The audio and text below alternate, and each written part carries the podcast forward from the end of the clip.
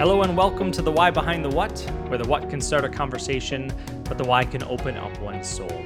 My name is Nathan Albert, and as always, I am so glad you are listening to this podcast today.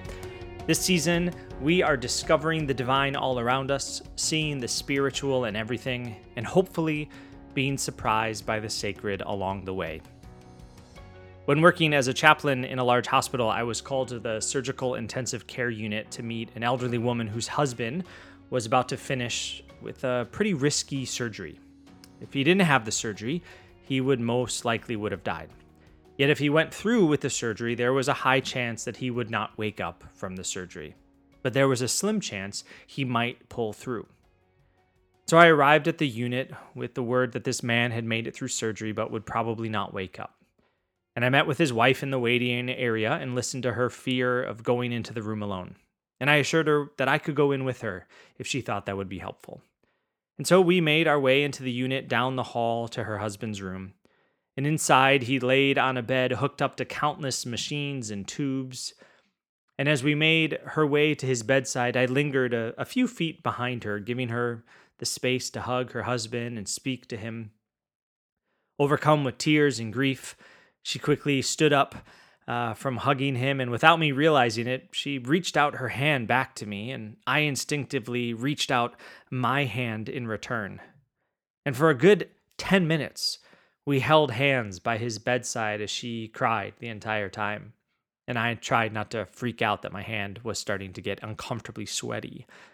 We didn't speak, we just stood together holding hands. Me, this 20 something, and this woman probably in her 80s.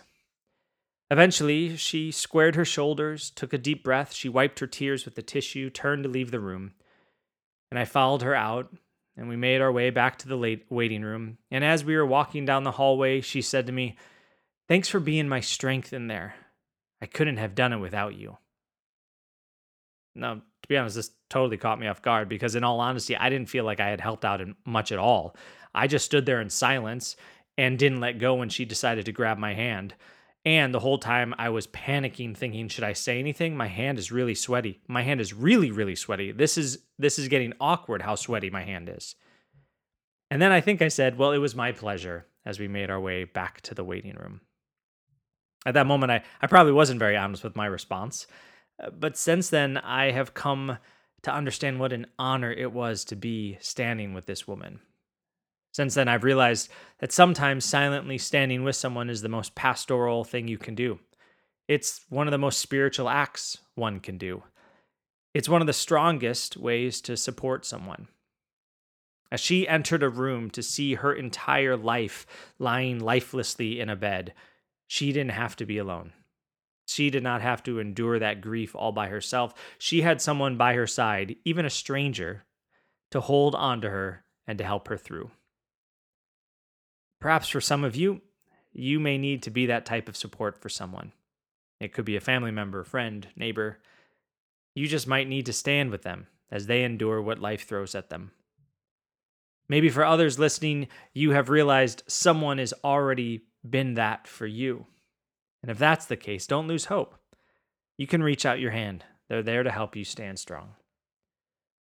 And maybe for some of you, it seems like that's not the case and you are facing the unknown future about to cross a scary threshold by yourself.